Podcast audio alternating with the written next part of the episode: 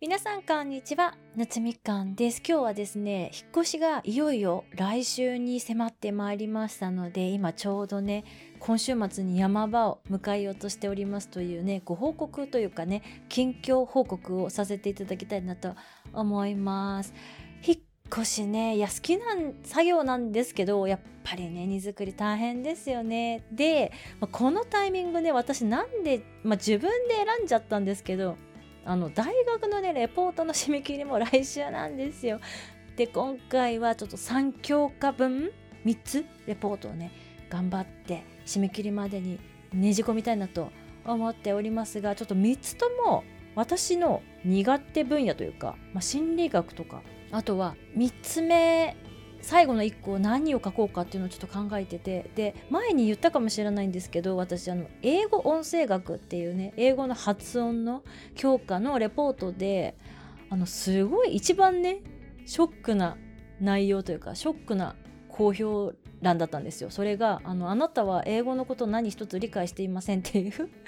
コメント付きで、まあ、不合格で返ってきたレポートっていうのがあって。でそれ以来私はもうこの英語音声学はやらんっていう風に心に誓ったんですけどね。でもやっぱ他の教科よりもやっぱ書きやすいじゃないですか。私のま専門なので。なのでちょっとねあの、まあ、過去は水に流してもう一回挑戦してみようかなとも思っております。で前日ねご紹介した全車輪の話なんですけど私もねちょっと8割をまあできたら目指していきたいなと思ってかなり手放してるんですけど家電もねちょっと手放す対象としてちょっとカウントしています。で具体的にはですねデロンギのコンベクションオーブン持ってるんですよ私ヘルシオも持っててなのでまあ2台オーブンいらないですよね私焼き菓子のね商売とかやってるわけではないのでだからまあデロンギの方をちょっと処分しようかなと。あと、パナソニックのホームベーカリーもあるんですよ。で、これ多分4万円ぐらいしたので、ちょっとね、あの、もったいないというか、ちょっと後ろ髪引かれつつあるんですけど、やっぱあんま使わないんですよね。で、私一人分だと、もう買った方が安いっていう 結論なので、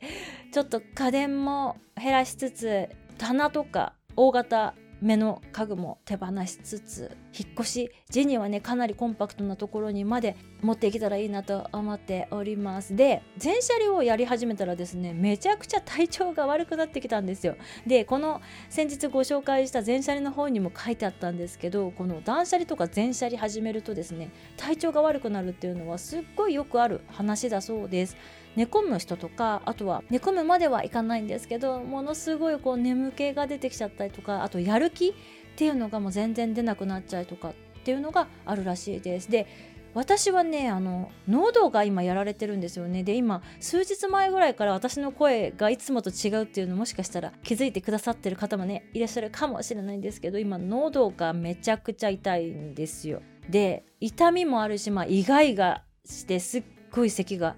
出るんですよね。でもこれはその全車輪をやってる好転反応みたいな感じなのかなと思って、まあ、体調不良はいいサインと思ってね引き続き断捨離全車輪続けていきたいと思います。でですね来週1週間ちょっと今月ねお休みばかりで申し訳ないのですが来週1週間ちょっと